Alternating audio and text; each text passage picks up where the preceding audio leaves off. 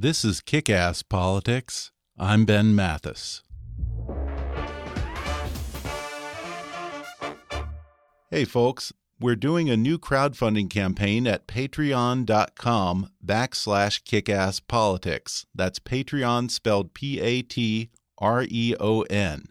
With Patreon, you can pledge a certain amount each month, and in return for helping to sustain the show, you're going to get some great new benefits like back episodes, exclusive content, show merchandise, shout outs on the podcast, video hangouts, invitations to live events, and more. Again, go to patreon.com backslash kickasspolitics. Thanks for your support, and thanks for continuing to listen. And now, enjoy the podcast. I'm Ben Mathis, and welcome to Kick Ass Politics. My guest today is a rising star in the Democratic Party, and he's likely to be on the short list of running mates for Hillary Clinton in 2016. He's Colorado Governor John Hickenlooper, and even he would admit that his path to political office was surprising. He spent most of his 20s on the 10 year plan at Wesleyan University, finding himself and figuring out what he wanted to do with his life. He tried his hand at writing, photography, and real estate, among other things, before moving to Colorado to work as a geologist for the oil and gas industry. All the while, he indulged his passion for home brewing in his free time before eventually deciding to turn that hobby into a business. At a time when few people had ever heard of a brew pub or craft beer, he opened Wynkoop Brewing Company which led the way to the revival of downtown Denver's Lodo district. A popular fixture in the downtown community, John Hickenlooper was convinced to run for mayor of Denver, where he served for two terms before being elected governor of Colorado in 2010.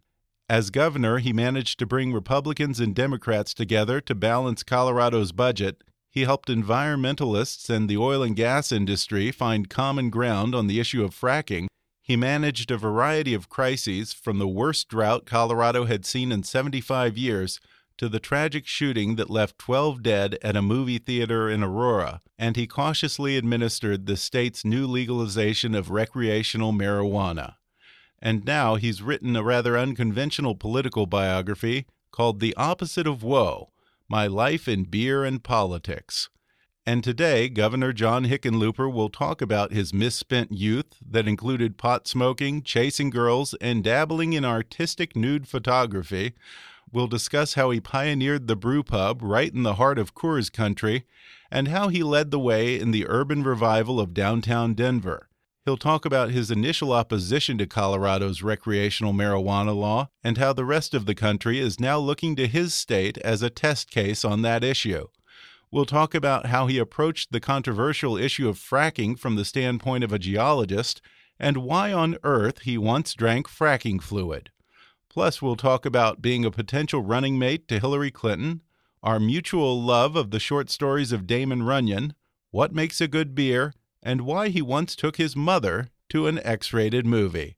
Coming up with the interesting and unconventional Governor John Hickenlooper in just a moment.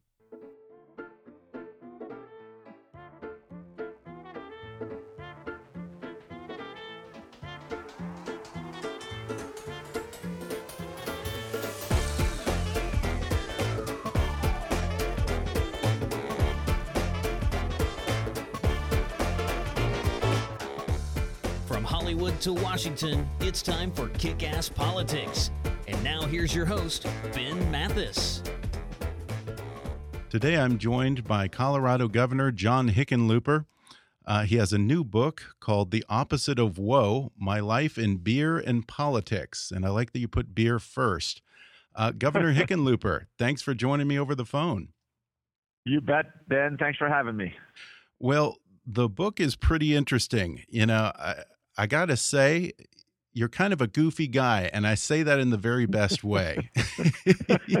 you spend you spend about half of the book talking about uh, kind of your misspent youth, wandering around, not sure what you wanted to do with your life, and chasing girls. and you later spent uh, part of your career as a geologist and built a successful microbrewery chain. You were popular mayor of Denver and now governor, and someone who has been hailed by political analysts and the media alike as a vice presidential contender. And I know because it says so right here in the sleeve of your book. now, that's an unusual, like many things in the book, it's unusual for anyone to, to throw it out there like that. You're supposed to say, I'm happy being governor or senator right where I am, and that's the farthest thing from my mind, and all that, you know. Well, that's they're trying to sell books we don't write the sleeve of the book. That's what Penguin Press does. Oh, so okay. You can hardly, you can't really officially blame them for trying to, you know, find devices by which to sell more books. Okay, okay. So that's uh, that was all marketing. Mm -hmm. That wasn't you. yeah, I think when people say that I'm on a short list, I think the list is much longer than what they suggest, and I think I'm probably further down the list than most people would would think. Okay. Well, have you been contacted by Hillary's campaign yet? No, I mean I've I've we talked to their campaign and are very supportive, but no one has asked for my tax returns. No one has uh, said that I should consider being vetted. Uh, okay. They, they, have not in any way reached out.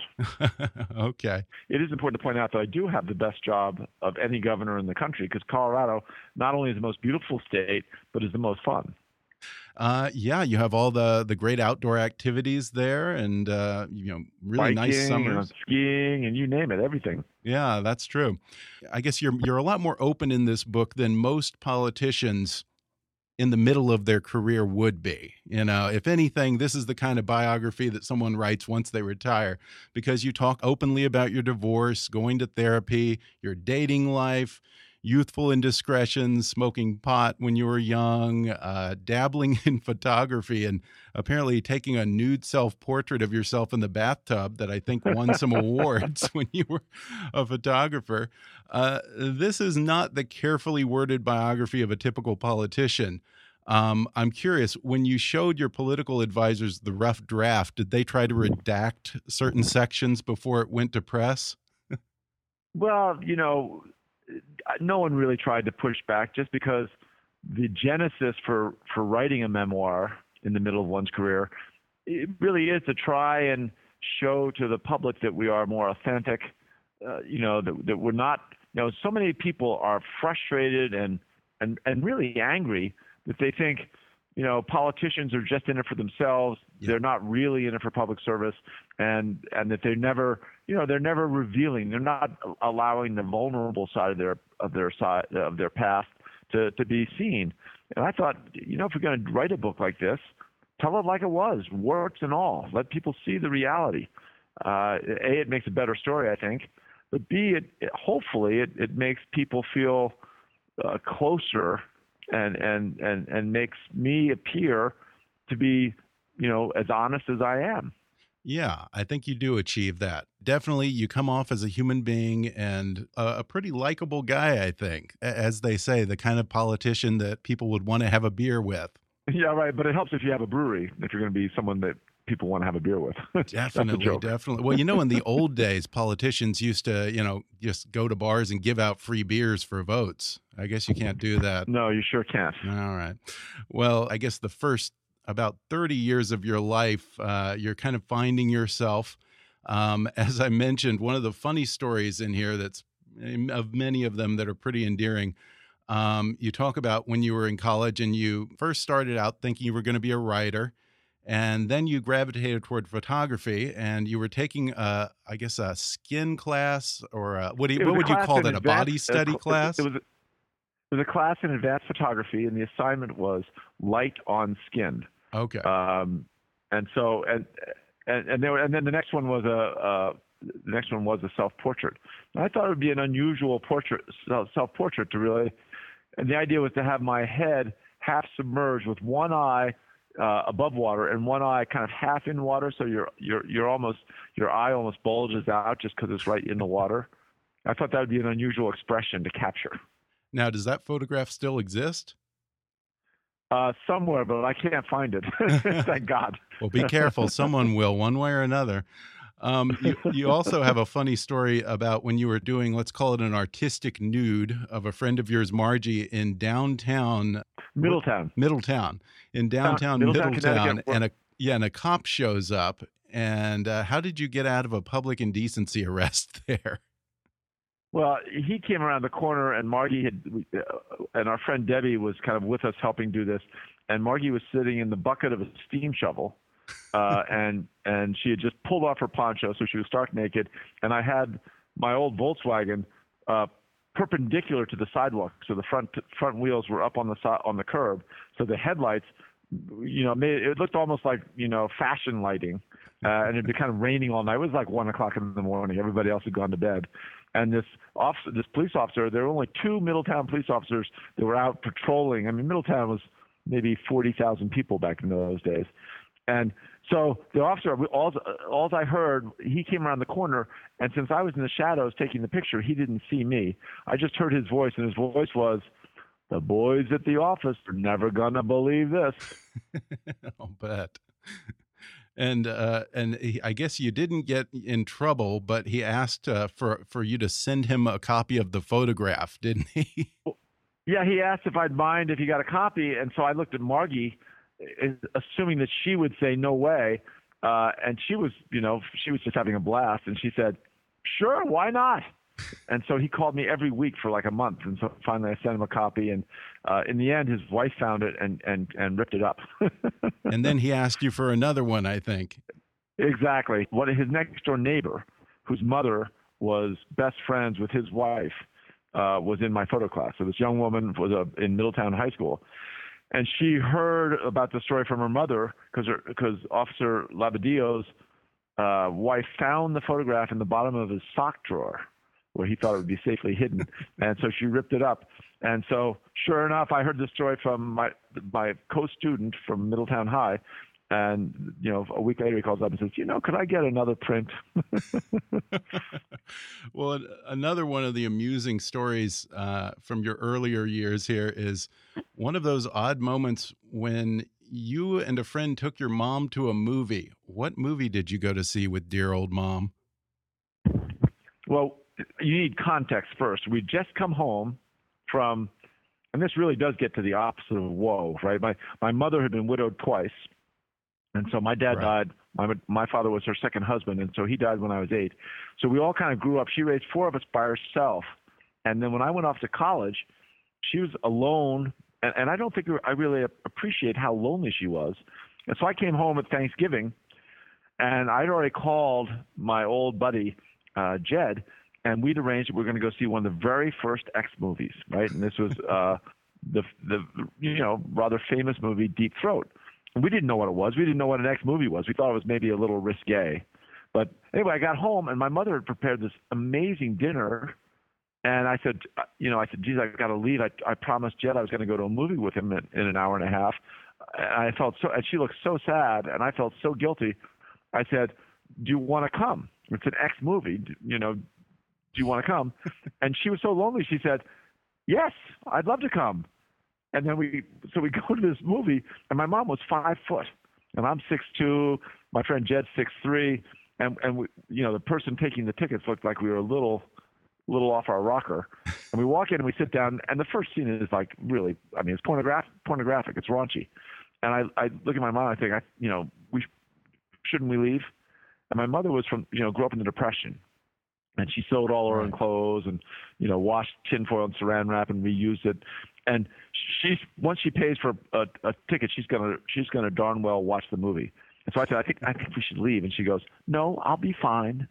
And we watched the whole darn thing. What did she think of it? Two thumbs up or two thumbs down? As she said afterwards, she says uh, she says, Well, I I I don't think the acting was very good, but the movie was very well made. Right? She she would always try to find something nice to say about almost anything. Oh well, she your mom sounds like a sweet gal. Um, you know, your twenties are kind of a, an extended rumspringa where you're uh, bouncing around, dabbling in different careers and considering different options and chasing girls. You know, I think that you give hope to young boys who go through that college period and maybe even beyond that, not knowing what they want to do with their life. Do you have any advice for them? Well, in a funny way, the the whole book is a call to action for for those of us that you know. I grew up with thick glasses and acne, and I was skinny, and I I thought I'd never get a girlfriend. I mean, that is the a lot of the first part of the book is just how frustrated and how hopeless I thought it all was. Yeah. And yet, most of us kind of we grow into ourselves at a certain point. Obviously, it took me longer than most, but I do think the book is kind of a call to action that, that nerds of the world unite. You too can get involved in, in issues that matter, and you can make a difference if you're willing to work hard and and and work well with other people. And I think that's you know whether you're talking about someone never finding a girlfriend or whether someone finding meaningful or finding meaning in their life in, in a funny way, it's the same thing. In both cases, it's it is the opposite of woe. You know, the opposite of woe being to to giddy up. A side note here, one thing that I found amusing in here in the many hats that you wore in those first years, uh, you dabbled in writing, and you were going to write a screenplay on the life of Damon Runyon who I love. I've always been a huge oh, fan of him. And, and uh, you know, a few years back as a producer, I actually was developing uh, some of his short stories into a television series. So, big fan of Damon Runyon. What a great idea to do that. You know, you should sell that. I, honestly, gosh, I think that's such a. I, my friend Jed and I, when he first moved out to Colorado in I think it was 1986 or 87. We worked on a screenplay, and we have a, a you know long, you know, three way too long, 280 page, 300 page screenplay of the life of David Damon Runyon because he grew up in Pueblo, Colorado, and then kind of came of age uh, as a as a journalist and a, a newspaper reporter in in Denver from maybe from Right. Uh, I didn't know that. 1910 to 1930. And then he moved to New York, and that's when he created all those Broadway characters that are immortalized in his short stories. Yeah. Uh, From guy, how, if the, people don't know, it's the inspiration for Guys and Dolls. That's the musical Guys and Dolls is based off of all the short stories of Damon Runyon, which were about Broadway and gangsters in the 20s and so forth. Yeah, yeah I, have always loved Damon Runyon. Stories. Yeah, and, and uh, you know he he had his own language that he created, kind of colloquialisms, much like P.G. Wodehouse. You would have made a good character in there with a name like John Hickenlooper. I think that you probably would have fit right in with one of his short stories there. We're going to take a quick break, and then I'll be back with more with Colorado Governor John Hickenlooper. Back in just a moment.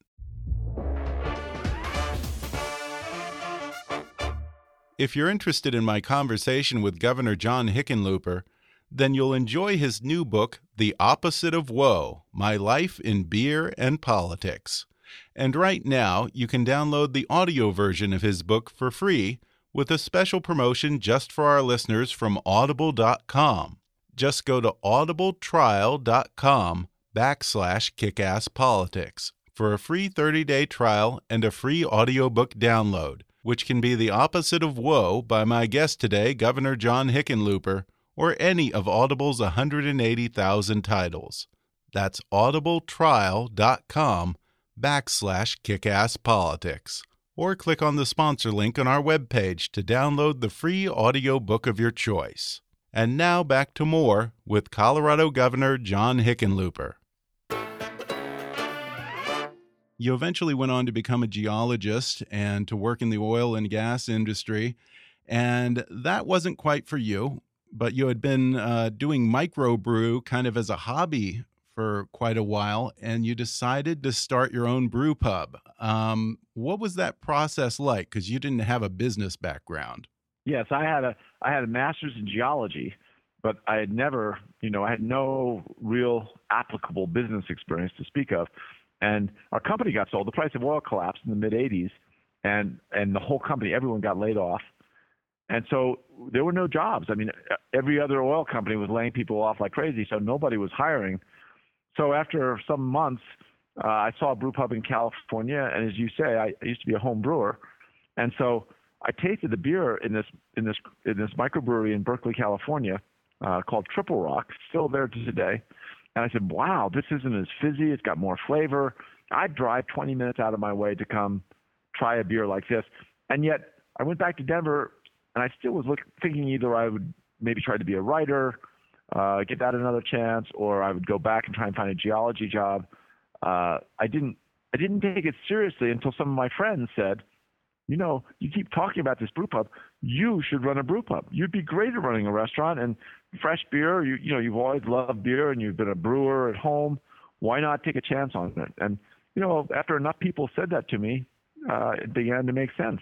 And you were really kind of ahead of your time. It must have been a tough sell because this was before the whole boom in microbreweries came. This was in the 80s, right?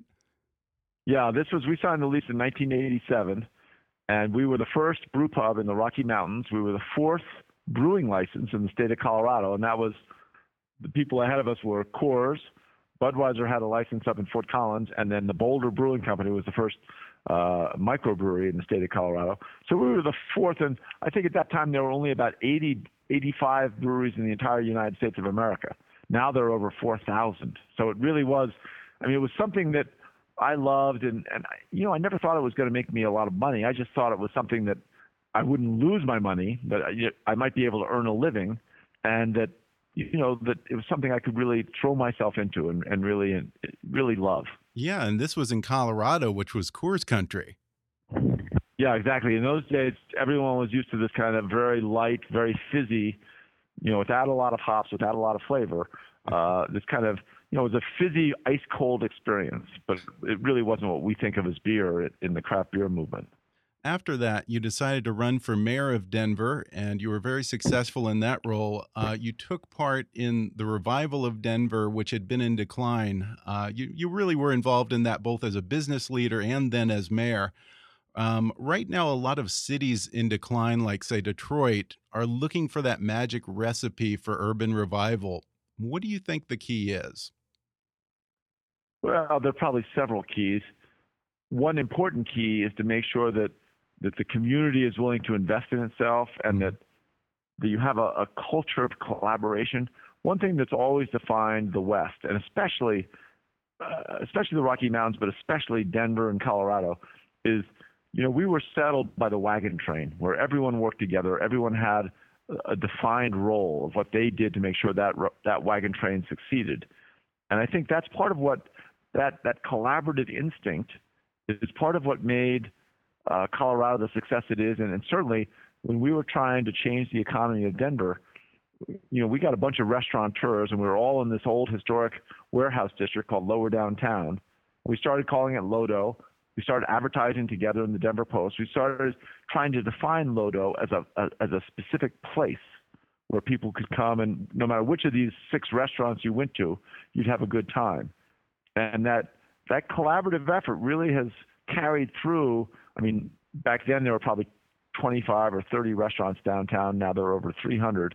But we also made dramatic investments in our infrastructure on a regional basis. So we built Coors Field downtown. We built the Pepsi Center downtown.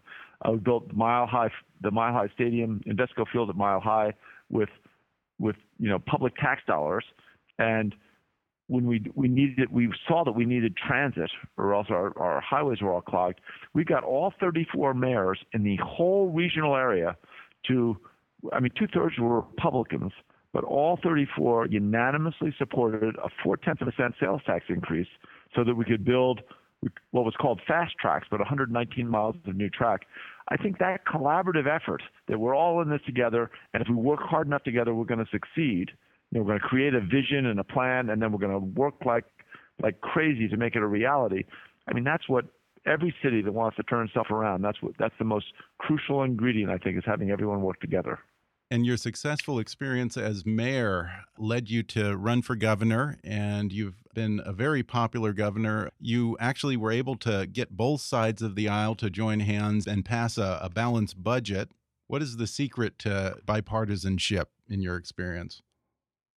Well, Colorado's lucky because we have a what's called a joint budget committee, and when you've got split houses, right? The, here, the Republicans control the Senate, the Democrats control the House. So the joint budget committee is three Democrats, three Republicans. So you almost have to get a bipartisan. They're the ones who control the budget. You almost have to be bipartisan. But we went way beyond that. We were able to get bipartisan budgets where we would have 85 or 90 or even 95 of the total 100 people in the General Assembly. Uh, again, roughly 50% Democrats, 50% Republicans, uh, and we get 85 or 90 percent of them to support the budget. And and really, it's making sure that everyone works together, that collaboration again, that that we're not pushing one party or one, you know, one geographic region of the state, that no one's getting disadvantaged. Everyone's at the table everyone has a voice, and we try to create the best budget, the the most fair budget for everyone. Yeah, and another example of you bringing people together, you brokered an agreement between the oil and gas industry and environmental leaders on fracking. Uh, you're a geologist, and you say that fracking gets a bad rap. What do you say to the environmentalists who hold a degree of scorn for the fracking industry that's usually reserved for Enron and illegal arms traders? I think. well, what I tell people is, is I have the same end goal, the same values they have.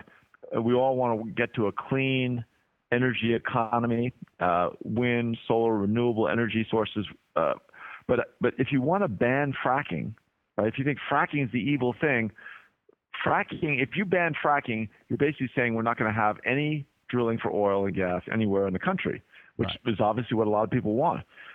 And that's in this country that would say because so many retired couples they own mineral rights under under these leases right and it's basically telling them that the government's going to take away their private property without compensating them so I mean, that happens in Russia. That doesn't happen in the United States. We, we use eminent domain. We compensate people if we want to take their private property. So what we try to do in Colorado is say, all right, you're entitled to your private property to access these minerals, but you have to do it in a safe, environmentally friendly way. So we took the fines if someone spills frac fluid or crude oil in, on the ground or into the water. The, the, the fines used to be 500 bucks a day. Now they're fifteen thousand dollars a day. Wow. used to be able to, to to flare, get rid of you know have leaks in methane into the atmosphere, terrible air pollution.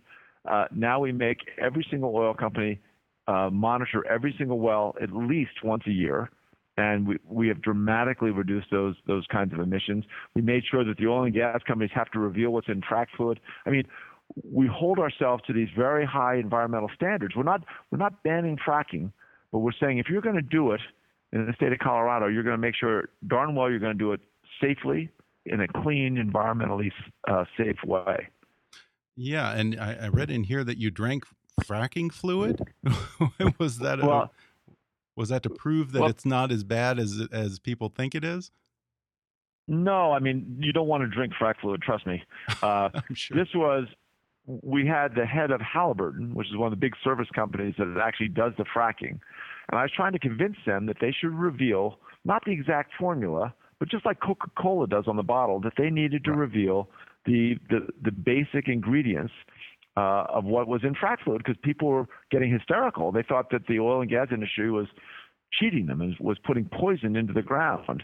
So uh, these guys had a, a prototype. This was not for sale, but they had a type of frac fluid that they were experimenting with where every ingredient – was approved to be used as a food, right? It was approved by the FDA. Okay. And so things like glycerin or carrageenan, they were all natural plant products that, that were, had been proven to be safe for human consumption. And they were, so this frac fluid was very kind of highly viscous and tr- totally transparent. It looked like water, but it had the consistency of like somewhere between oil and water, uh, oil and jello. Uh, and, and, you know, I was trying to show these guys from Halliburton that they could trust me, that I was going to be mm-hmm. a fair witness. I wasn't going to be on one side or the other. And this prototype that they had, that again they couldn't sell, they wanted to show it to me. So because they said if you make us reveal exactly what's in our in our uh, in, in, the exact composition of our frac fluid, we'll never be able to get to this point of having a frac fluid that you could pour into rivers and streams. It wouldn't hurt anybody. Uh, so to show them that I was trustworthy. I took a swig. I mean, their CEO, David Lesar, had taken a swig of this prototype, this frac fluid. So I took a swig, but it, it, certainly you would not want to do that with regular fra- frac fluid, which is full of all kinds of hydrocarbons. Well, do you think that might inspire a new IPA for you? you never can tell. I always tell people when I when I left the geology business and then went into the brewpub business, I was really just going from one fluid with dissolved gases into another yeah. fluid with dissolved gases. Exactly. Well, you know, from one vice to another, uh, let's talk about perhaps what right now Colorado is best known for uh, the recreational use of marijuana which was passed by popular referendum. Uh, as governor, you opposed legalization of recreational marijuana. Have you softened on that a little bit? You know, it's been three years and I have softened. Uh, I, I, was against it at the time, and if I'd had a magic wand after the election, and it passed 55 45, which in my book means I have to implement the will of the people. Uh-huh. But if I had a magic wand and I could have reversed that vote, I probably would have done it. Not that I think the old system worked, and it didn't. It was a failure. I just didn't want to be in conflict with federal law. I thought that the, you know, having to create a regulatory system from scratch was going to be a very steep hill. But right. over the last three and a half years, we've we've come a long way. We're beginning, at least anecdotally, to to see fewer drug dealers out there, which makes sense if you take away a whole product category of what a salesperson is trying to sell you would expect there to be less salespeople. Yeah, I was and, curious and about that because that's that's always the pitch that legalization people make that oh it'll reduce crime and you know there'll be less drug dealers and it'll be safer. So you as the test case for this for the rest of the country, you say that in that sense it's actually proving to be true.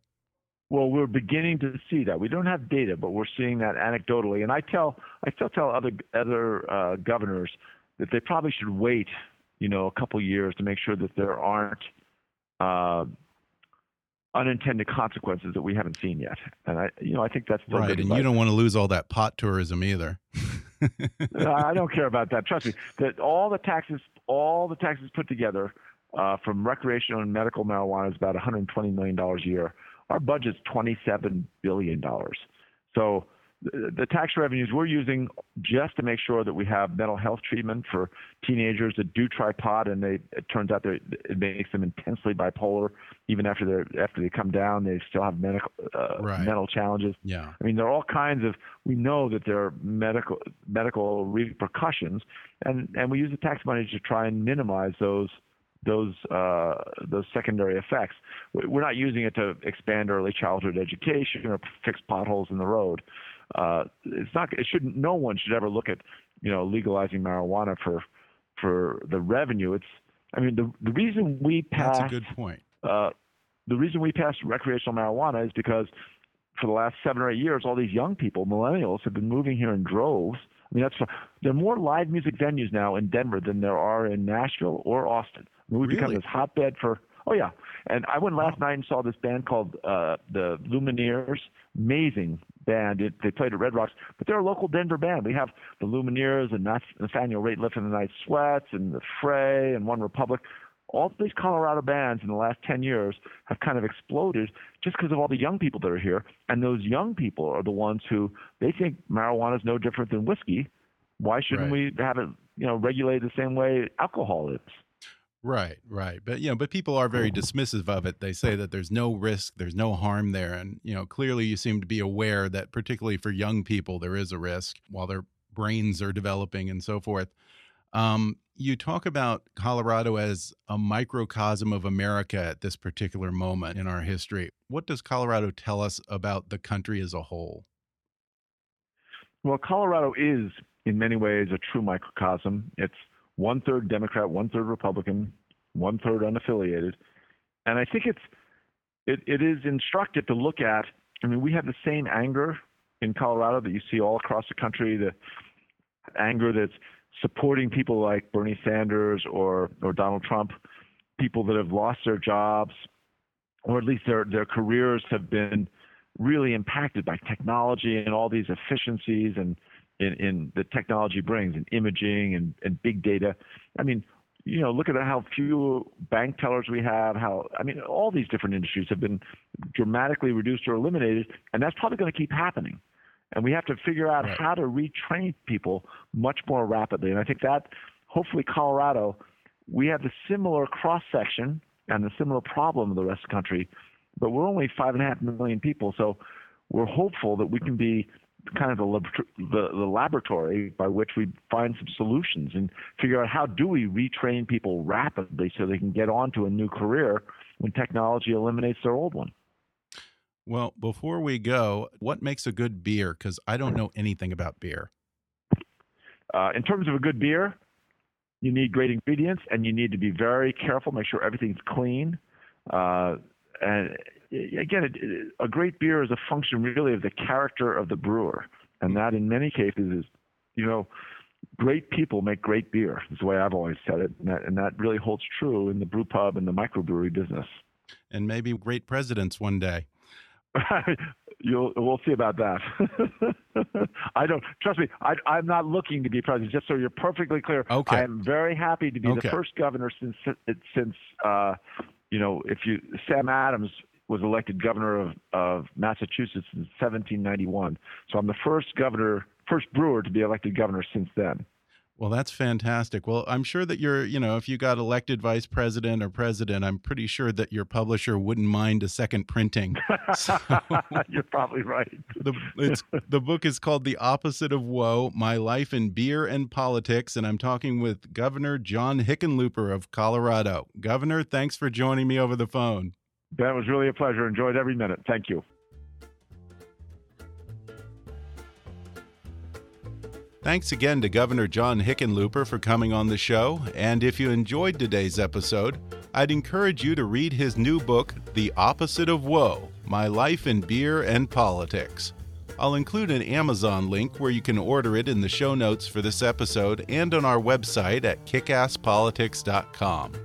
And if you'd prefer to listen to the audio version, you can download that for free through a special trial offer just for our listeners at audibletrial.com backslash kickasspolitics.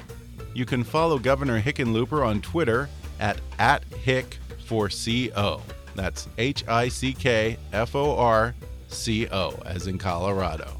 And if you're ever in Colorado, you can still go get a cold one at his original brew pub, Wynkoop, right in the heart of the Lodo district in downtown Denver.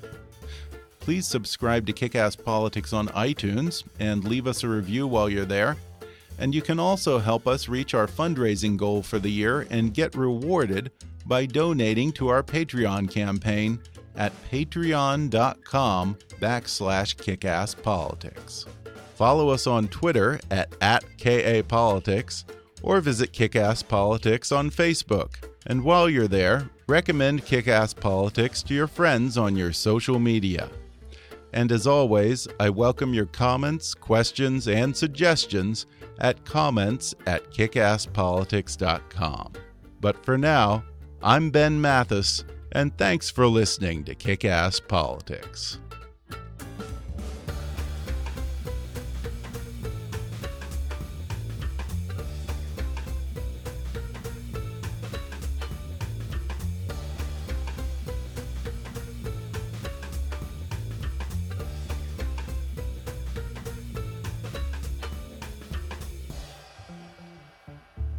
Kick Ass Politics is a trademark of Mathis Entertainment, Inc.